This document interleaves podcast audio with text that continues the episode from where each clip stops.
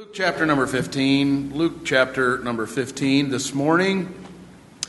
Before we get into the service, I just want to say again that the great sacrifices that were made as a result of the um, youth activity that we planned yesterday, the youth rally, we had a young girl who was sitting right back around where Brother Arnold is sitting today and probably was in that very seat, and she trusted the Lord Jesus as her Savior yesterday. And uh, even if no one gets saved, it's worth it to serve the Lord. But we're thankful when God calls other people into his family. Now, she's not a part of our church, but it's a blessing to some church somewhere, and it's a blessing to us. And we believe, according to the scripture, that there's angels that rejoice in heaven when a sinner repents. Luke chapter number 15, we're going to be dealing with the subject this morning of reflections upon the prodigal son reflections upon the prodigal son. It's a common story. It's also a well known story in the scripture. If you've known the Bible for any length of time, you've heard this story that Jesus gave while he was on the earth. Luke chapter number 15, we'll begin our reading in verse number 11.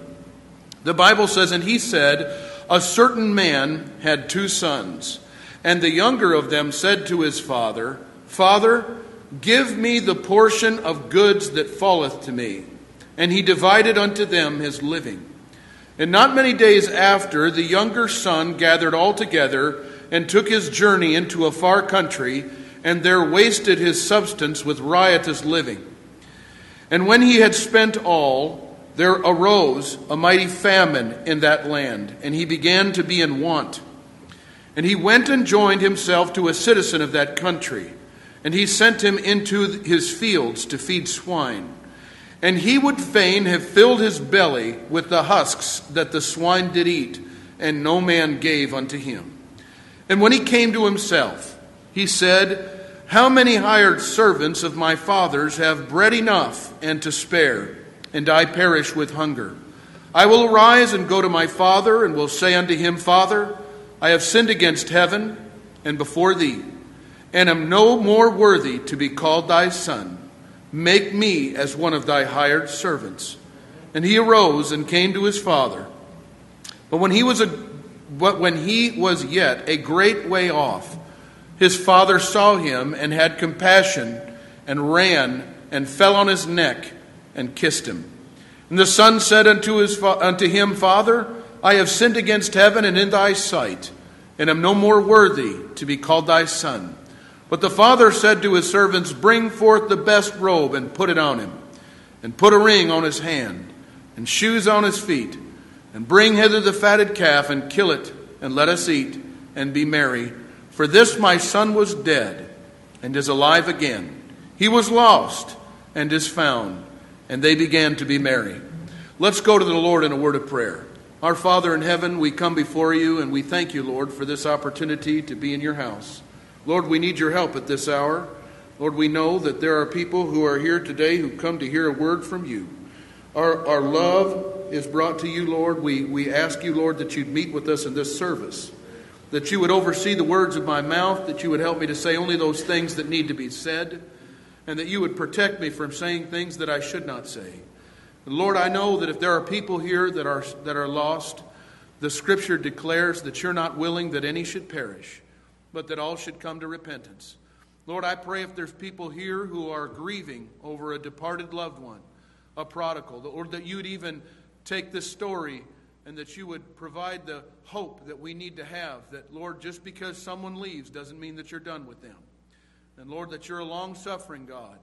And, Lord, I pray that you would speak to our hearts today. In Jesus' name, amen. The first thing we'd like to say about this story is that it is a common one. It is an amazing thing how that when Christ was on the earth, he used so many things to get in touch with people, and often he would tell parables. I believe this to be a parable. He told some parables at the beginning of this story, and if you're really looking at this story contextually, I believe this is a, a story or a parable to get people's attention to expose who they were. Okay? In Luke chapter 15, the context here, if you look at the surrounding scriptures, you'll see that this story was given in correlation to people murmuring against the Lord in verses 1 and 2. This is who the Lord was dealing with. Then drew near unto him all the publicans and sinners for to hear him. So he's got publicans and sinners in verse 1. And in verse 2, the Pharisees and scribes, as they often did, murmured against the Lord, you know, because the Pharisees and scribes knew better than the Lord. They knew what he was supposed to be doing and what he would do if he were really God. They knew what he would do if he was really the Messiah. They murmured against him, and they said, This man receiveth sinners and eateth with them. Now, Jesus wasn't eating with sinners to become more like them. And boy, are we having microphone issues this morning.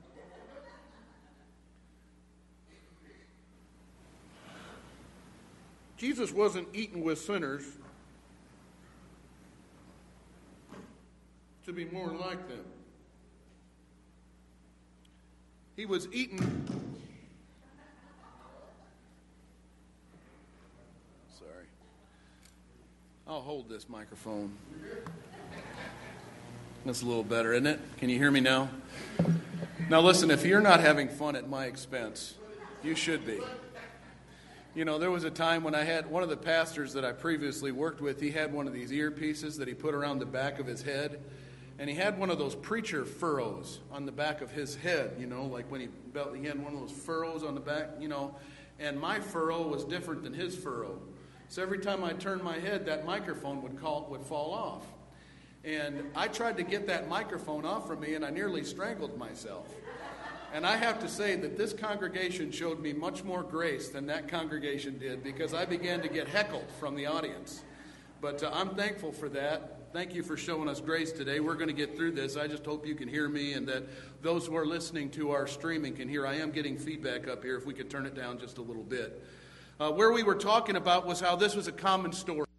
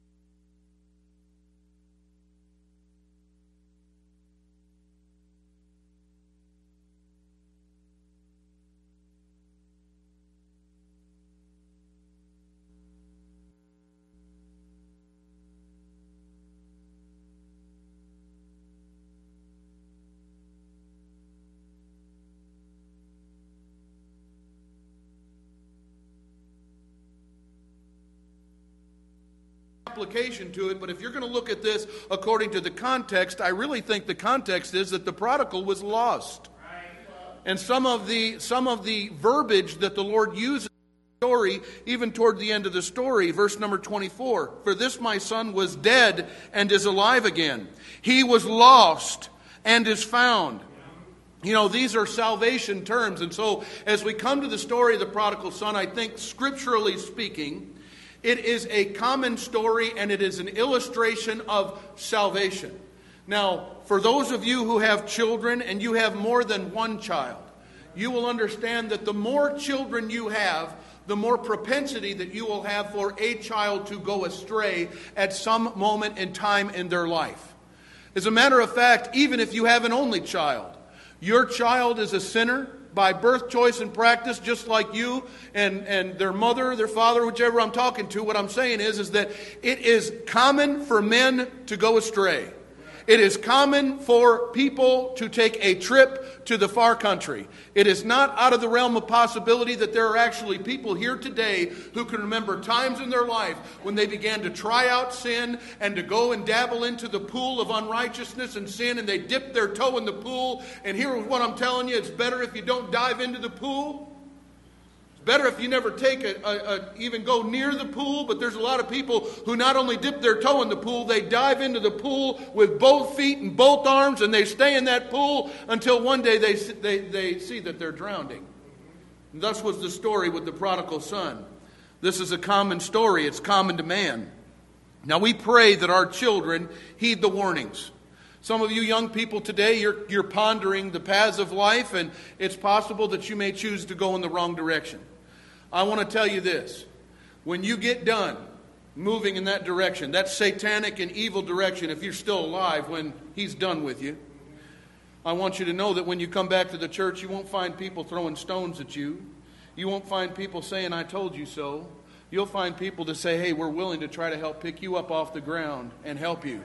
The devil is a liar. He is the chief liar. He is the father of lies. He wants you to try all manner of evil and sin and promise you that good things going to happen to you if you just do what he wants you to do, but that's not the way it works.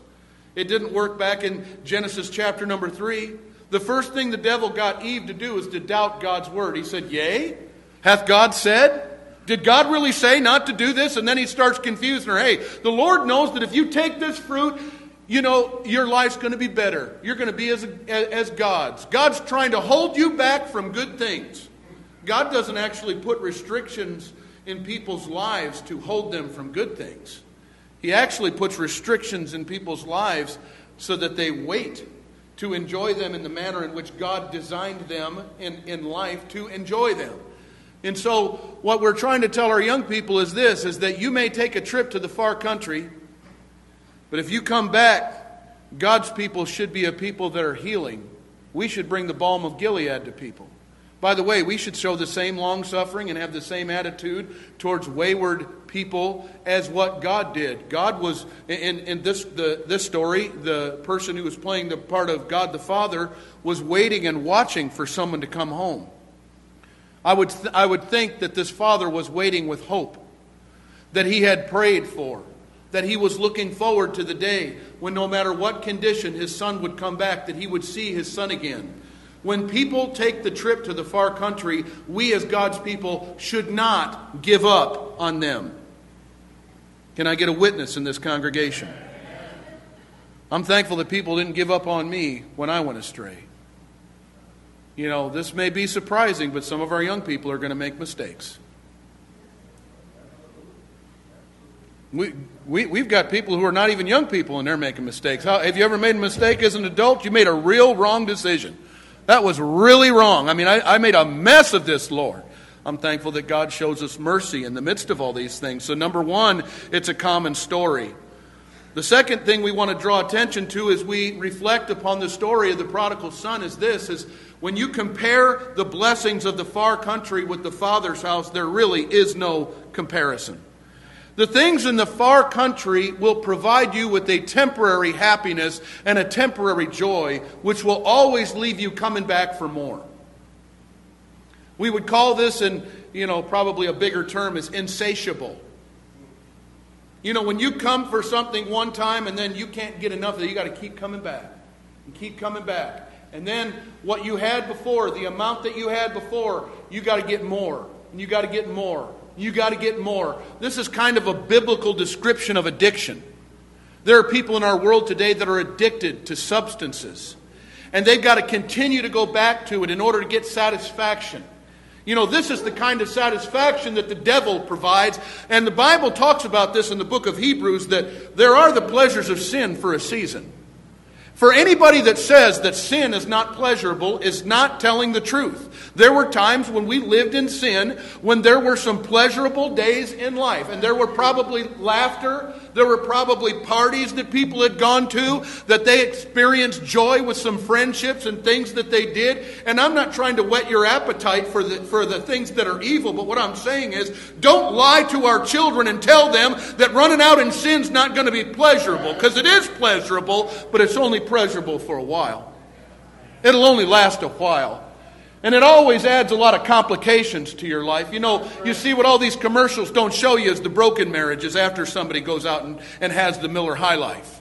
You know, they, they don't show you all the people who got beat and end up in the hospital. And they don't show you the dead people on the side of the road because somebody went out and they had a real good time and then took someone's life on the side of the road. They never show you the backside of that mountain. They always want to show you, hey, look, if you do this, you'll be happy. And the people who com- produce commercials, they're great at this. They're great at this. You know, if you just drink a little bit of this, you'll be skinny.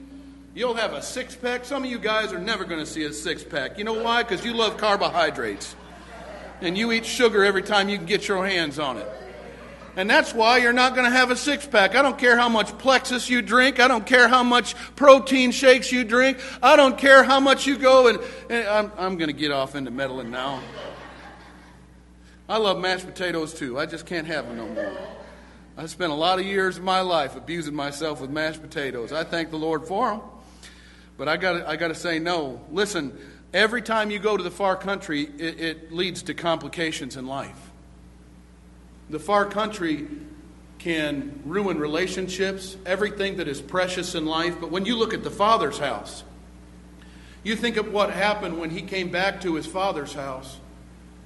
Now, I, I want to say this to you. For those of you who have a broken home and you don't know what it's like to have a good dad, I want to tell you something. God wants you to have something in your life where one day you get to experience that.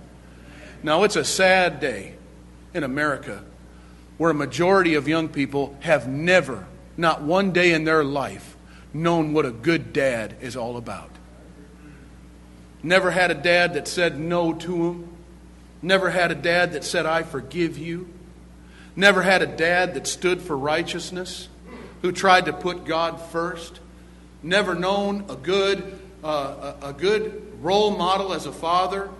You know, it's sad when, when, when most of our young people today, when you talk to them about the blessings of a family, they don't know what a good family is all about. I remember preaching in the jail many times talking about the love that I had for my father. And then I started asking these guys, how many of you have a relationship with, our, with your father? And many of them would raise their hand and say, I don't even know who my dad is.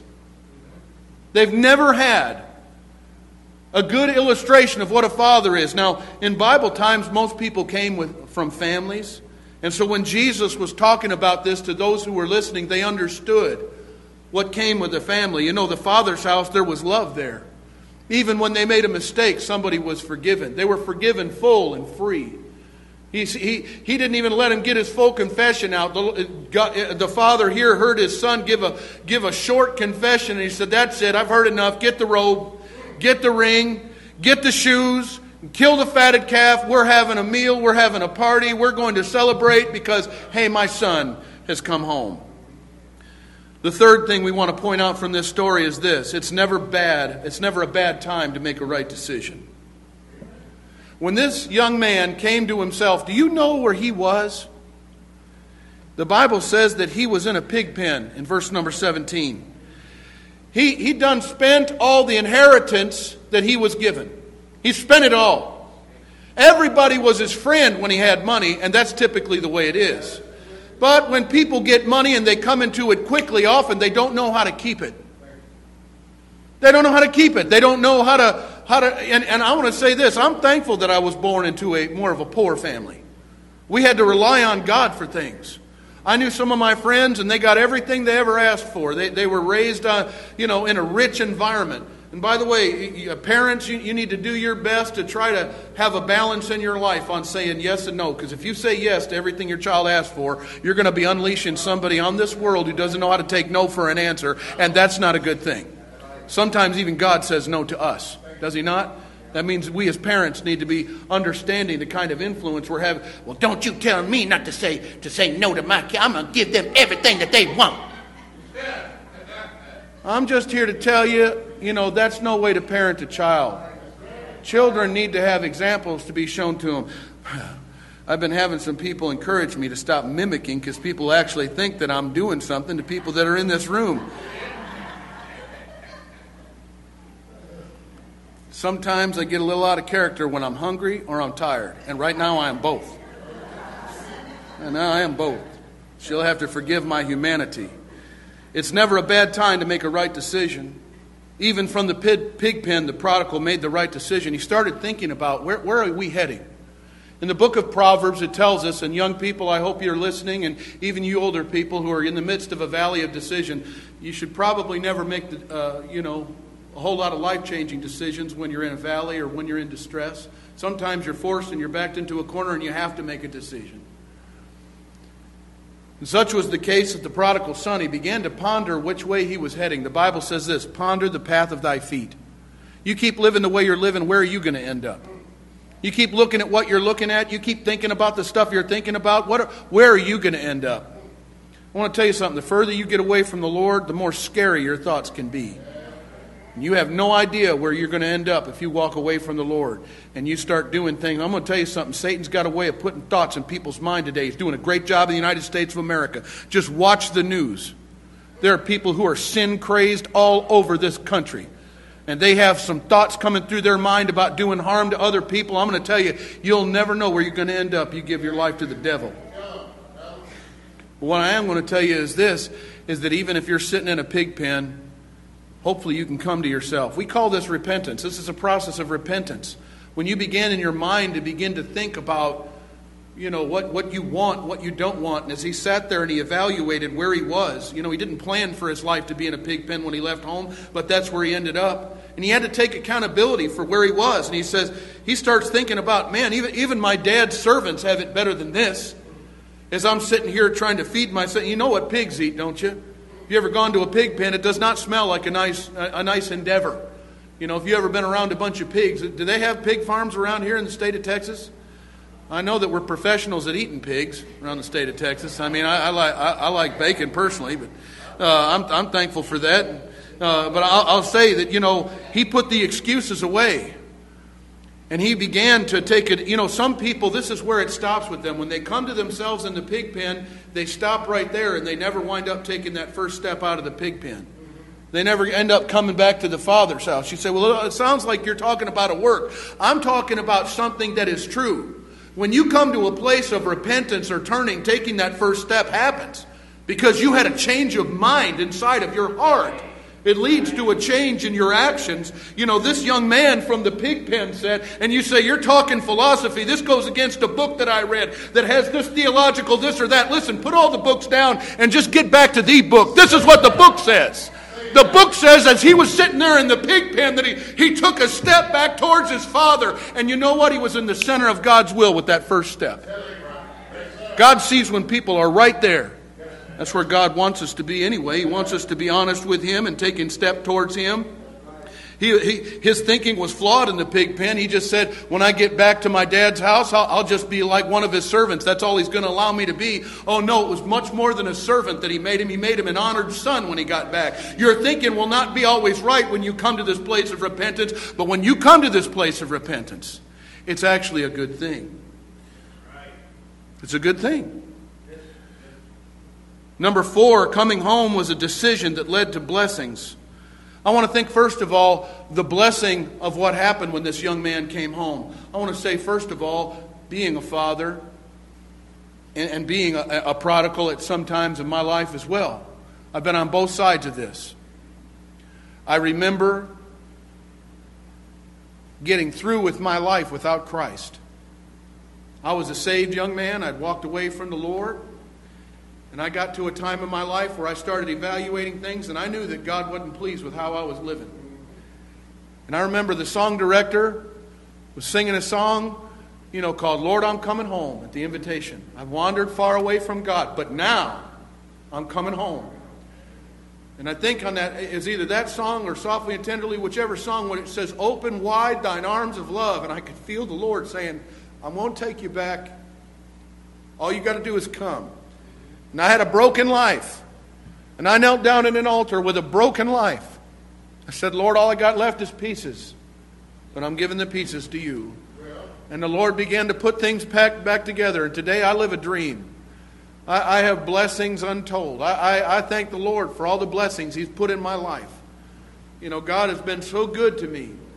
But he, he, he brought me back. He didn't, he didn't leave me in my broken state. You know, that's not what kind of God we serve. He doesn't take a repentant sinner and say, you know, be gone. You know, I don't have time for you. The Lord has time for us. And I think that it was a blessing for me when I got right, but it was also a blessing, I remember, for my parents.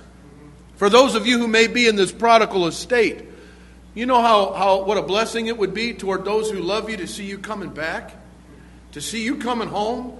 I, I, you know, as, as the Lord begins to tell this story, you could see the love of the Father as He's looking for His Son to come back down that road. And when He sees His Son, He's in tattered garments and He doesn't have a ring on His finger and He doesn't even have shoes on His feet. He comes home and His life is a big mess, but He says, This is my Son, and He was dead and now He's alive. Get Him the robe, get Him the ring, get Him the shoes, and let's get Him some food. That's the blessings the blessings that led from his decisions. You know, coming home was a decision that led to blessings. It blessed the father, it blessed the family. It didn't bless everybody in the family, and we'll probably get into the elder brother in a couple of weeks, but because there's an illustration of who he is too, and there's probably some people that could identify with the older brother. But coming home blessed the prodigal. He knew what it, lo- what it was to be forgiven, full, and free. You know, when you look at this story as we close today, one of the things that you see here that is likened to a salvation experience is the mouth profession that was made by the young man. You know, if you ever get saved, there's going to be a profession that you make with your mouth.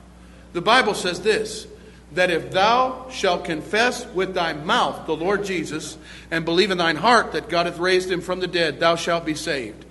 The mouth confession is illustrated here when the son comes all the way home to his father in verse 21 and says to his father, This is his confession Father, I have sinned against heaven and in thy sight and he recognized that he wasn't any more worthy to be called his son. This talks about his humility, the, the brokenness that was in his life. It was genuine. He wasn't feigning it, he wasn't faking that he was humble about what he had done. He was genuinely sorrowful over the failures that he and the shame that he had brought to his father. And the thing that he confesses is listen, I sinned in front of God. I have lived a sinful lifestyle. I've sinned before heaven and I've sinned in your sight. This is likened to a salvation testimony. Nobody gets saved before they confess that. You say, Well, Pastor, I've never confessed that I'm a sinner. I've never said that to the Lord. Can I, can I encourage you to get saved today? Because you can't get saved without confessing that you're a sinner. You also can't get saved without recognizing what the remedy for your sin was. And that was the blood of Jesus Christ. We, Sister Deborah sang that beautiful song today about Calvary and the blood. And we sang this chorus that Brother John, that was the first time I ever sang that chorus about the blood. I think it was on page 22 of our song or, or page 44, was, or whatever page it was. All I know is a good song. It lit my, it lit my fire. You know, I'm under the blood. You know, I believe the blood of Jesus was applied to my account when I believed on the Lord Jesus Christ. When I trusted Jesus Christ to save me, he covered my sins with His blood. He washed my sins away. He separated my sins as far as the east was from the west. The Bible says He's buried them in the deepest sea, that the, my sins are no longer remembered by God. My dad reminded me of a song that I sang a few years ago called Everything He Forgot. Where the songwriter said that there'll come a day when I see him in glory, and I'll only and I'll only uh, know or remember uh, Calvary's side of my story when my sins were forgiven, my salvation was bought. Oh, what a moment when I can't remember everything he forgot. Some people beat themselves up for the rest of their lives because they made mistakes in their youth. I want to tell you something. God says, I forgive you, and I've put that away from you. And He's put it, you know, if you've done things wrong in the past, you can let that go, friend. Because God's forgiven you for those things that are under the blood. You know, when you see a mouth confession here, you see that glory came and the forgiveness came and the authority of a son and all the party and the, the happiness and the, the things that took place after came after that mouth confession and the humility of a heart. Young people, I'd like to say this that being a human being does not mean that you must take the path of the prodigal. There are some people who believe that every young person or every person will one day take a trip to the far country. That is not true. You do not have to go to the far country. Those of you who are church kids, you've been raised in church, you got a mom and a dad, and they're telling you, hey, don't do this, don't go there. You know, stick with the Lord, love the Lord. You don't have to take a trip to the far country in order to get saved. You just have to recognize that you are a sinner. But some of you have already been to the far country, and there could be somebody here today who you've been in the far country and you're still being accosted by this world of sin to go back to the far country. This is what I'm telling you turn from that and come to the Lord Jesus Christ. Just as, as the Father was waiting for this prodigal to come home, He'll wait for you. He's watching for you. There could be somebody in this room today who's being kept by sin, who's being stolen from by sin, and you're still dabbling in it. You don't want to acknowledge, hey, this is what it is. These things that you're doing, that you're, you're hiding from everybody else. I want to tell you something. God, the Bible says this in Proverbs 15:3. The eyes of the Lord are in every place, beholding the evil and the good. He knows everything that's on your hard drive even after you wipe it. He knows all of your history. He knows everything that goes through your private thoughts. He knows every little stash that you got here and there. He knows everything that's going on in your life. There's no, no part of your life that's hidden from Him. The Bible says that He even understands your thought from afar off before you even think something. God knows it. Isn't it about time that if you're dealing with God and God's trying to deal with you, that you say, Yes, Lord, I need to get saved. There could be somebody here needs to get saved. There could be somebody here and you're dealing with a prodigal now. I want to say this this story gives hope to those who have members of their family who are prodigals. God brings home prodigals. God does the work in prodigals' lives. And by the way, you got to allow God to work. You don't find the father going out there to the pig pen and picking that kid up and bringing him home. No, the father waited for him to get done and to come on back. Sometimes there's a wisdom and you've got to pray and you've got to trust God. You know, parents, there's a there's a story in the scripture. You remember when Moses got too big for his mother to hide him anymore when he was a little baby, they were trying to slaughter all them babies. And she made a little ark of bulrushes for him. You don't think it took a little courage and strength for mama to come down to that water? Put her little baby in that little boat push that boat out and say, Lord, it's now you. Hold that child up, Lord. Some of us can identify, even now. We've got children we're praying for, or a loved one that's gone astray. Never give up hope that God can bring them home. Wherever they are, you know, I remember when I was in the military, I went to Fort Hole in the Woods. And yeah, it's called Fort Leonard Wood. It was a God forsaken place.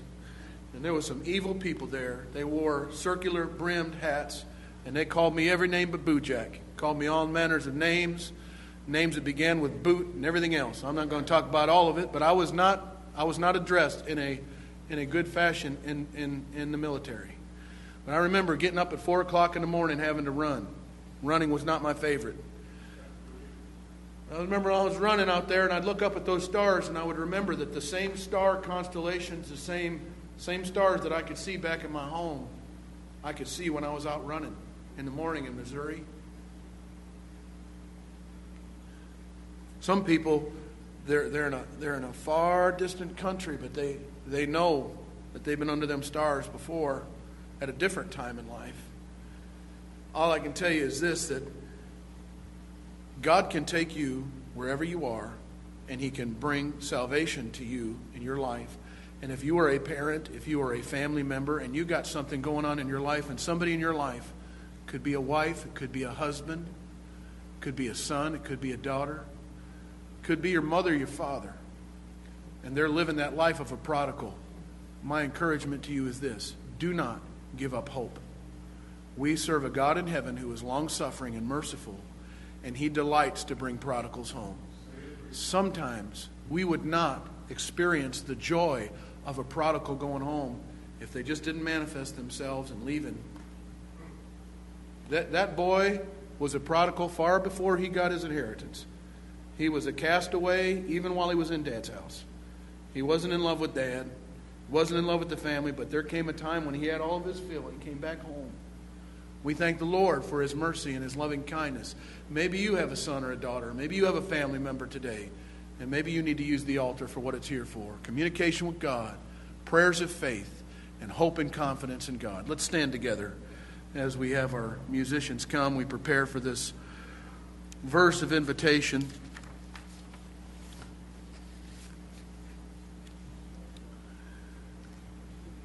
With our heads bowed and our eyes closed, we're, we've come to this time where we invite people to come.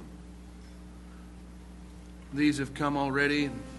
God's spoken to your heart. There's somebody on your heart this morning. Maybe you need to come and bow the knee before the Lord and pray for them. Maybe it's a son, a daughter, somebody in your family. There's also others here today, and you don't know the Lord as your Savior. You've never been saved by faith. You've never come to Jesus, trusted Him. I want to invite you, just as the young prodigal, he, he's in that pig pen. He said, I don't want this no more. That's the attitude of repentance, by the way. The attitude of repentance is, I don't want this anymore. I don't want my life with Christ, without Christ anymore. I want Jesus. If that's your story, as Brother John sings, I want to invite you to come.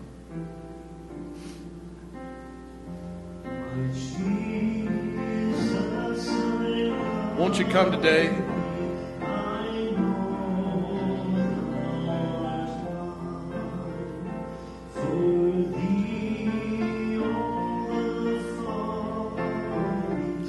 Praying for the wayward. Keep bringing them to the Lord. Don't give up hope.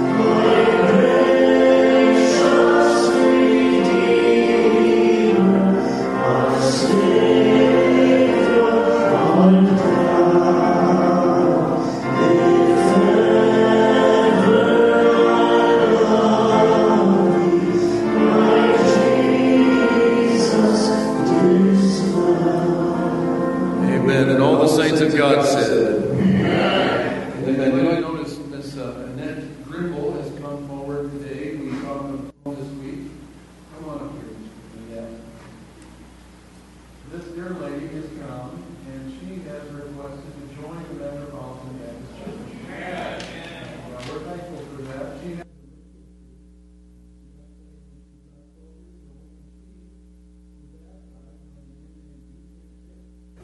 who was actually the, the successor of J. Frank Norris at Temple Baptist Church. He was baptized in the great state of Michigan.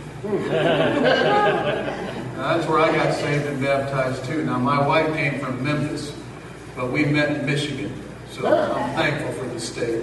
And I, I know Miss Annette is thankful for the state of Michigan too, right? Uh, anyhow, she And was also Texas right now. thankful for the great state of Texas. I'd like to just say that I have truly found a Bible-believing church. And I have never seen a congregation that is so warmly friendly, genuine friendly. my dad yesterday. He was just asking me how things were going. He watches the service and such.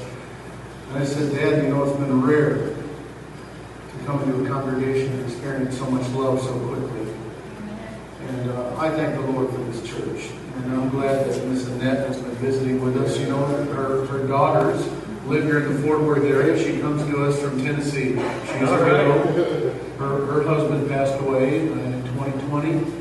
And then her daughters wanted her to come down here so they could take care of her. But in the way that it's worked out, she's had to take care of her daughters. And, uh, but uh, she has come by way of statement. Uh, she'd like to join the church by her statement of faith and her baptism. She was baptized many years ago in Temple Baptist. Do I hear a motion in second? that We receive her into the membership. Brother Earl and Brother Lonnie. Uh, everyone else by the raise of hand if you agree. Any opposed, the like sign. And I see none. Thank the Lord. Amen. Thank you, Miss Annette. Stand by, please. We're going to right hand of fellowship. And uh, uh, Brother Mark Davison, if you come on up here at this time.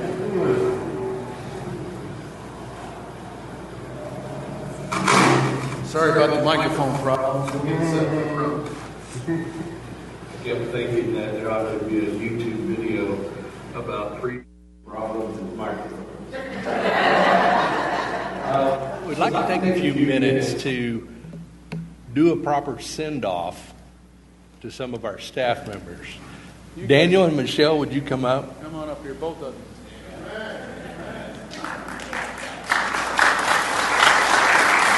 By the looks on their face, we might have been able to keep this on the down low. No. Come on up. Come on up. Hi, Mr. Go ahead, tell them. So, uh, Pastor orchestrated uh, quite well, uh, taking up an offering to give them some snack money on their vacation this week.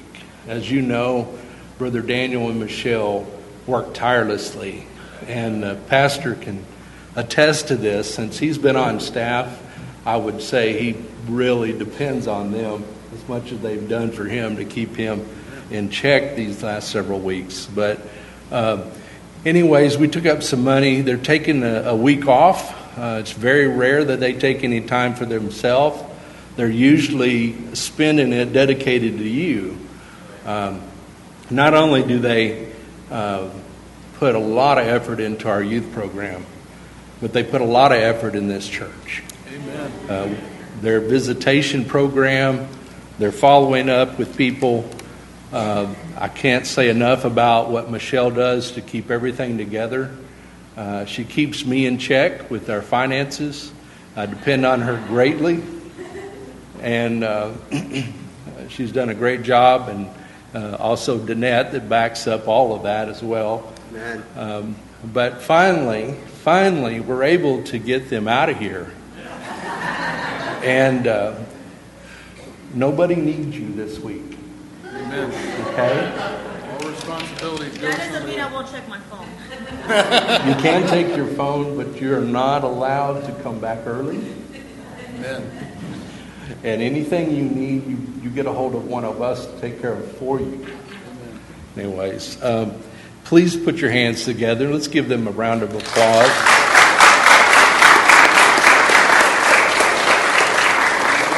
Before I forget, the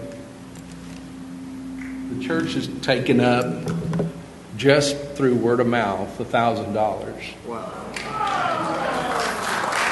Thank, thank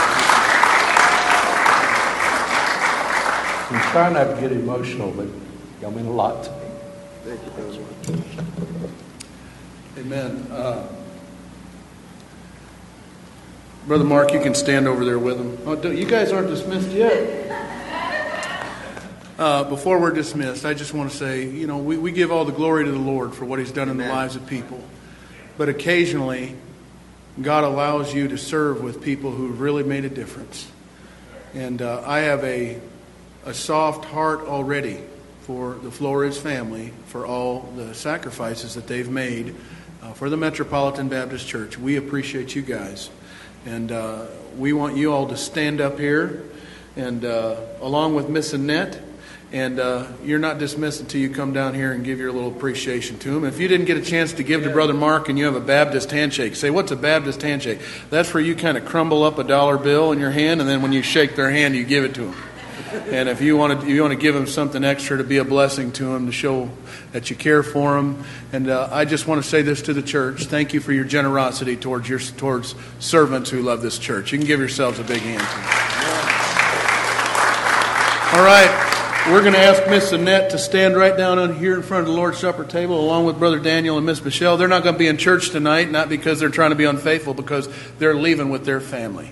And so uh, you, you come by and shake their hand, tell them you appreciate them, and uh, you pray for them this week that God will give them a good time away. All right, we're going to pray, and then uh, we're going to have a, you know, the piano player will play some songs and come down here and you, you shake hands with these dear brethren and sistren. Uh, Brother Drew, would you dismiss the service in prayer, please? Jesus, we thank you again for everything you have done. Most of all, your word. We need your word more and more every day. We thank you for it. We thank you for our lives. Just waking us up this morning, giving us another chance to do and to be what you have us to be. Lord, we ask you to go with us as we go on our journeys away from this place. Bring us back at the appointed time. Lord, we love you, we thank you, we give you totally all praise.